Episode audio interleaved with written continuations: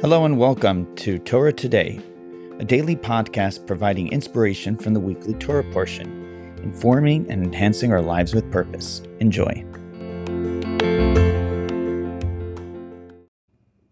This podcast is dedicated to our brothers and sisters in the land of Israel and around the world, and to the success of the IDF Tzahal in their holy work.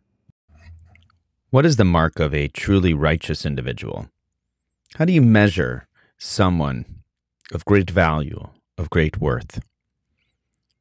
Now, you instinctively might think that it is their intelligence, their character, their mortal fortitude. But in reality, the best way to know the strength of an individual is to see the impact that they have on others. Because true piety, true righteousness, radiates good and positivity to all those around it.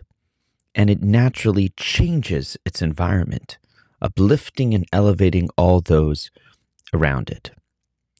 So if you show me the environment, you'll know about the person. We see this highlighted clearly in today's reading, the final reading of this week's Torah portion, Vayigash, where Jacob and his family have now come to the land of Egypt. It is the second year of the seven years of famine.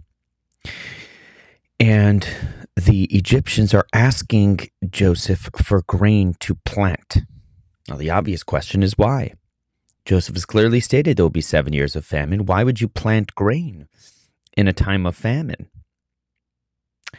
And Rashi provides the answer and tells us that although Joseph foresaw that there would be seven years of famine in Egypt, the famine ended early. Why? Because Jacob, his father, came to town.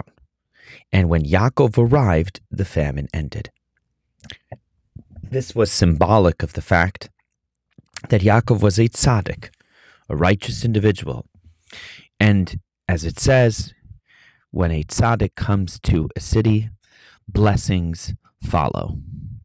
So, quite literally, Egypt experienced a change of fortune and its famine came to an end.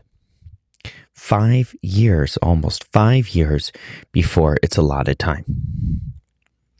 If you are wondering what kind of individual you are, and of course, we all want to believe the best in ourselves, we all want to imagine that we are good people, of course, flawed, but good people best way to certify yourself, the best way to affirm your goodness is to see the kind of influence and impact you have on others. If it's positive, you know you're moving in the right direction. And if it's not, God forbid, you know you need to make some changes. So ask yourself not what you can do for you, but what you can do for others. And as you watch that impact on others grow, know that you are growing too.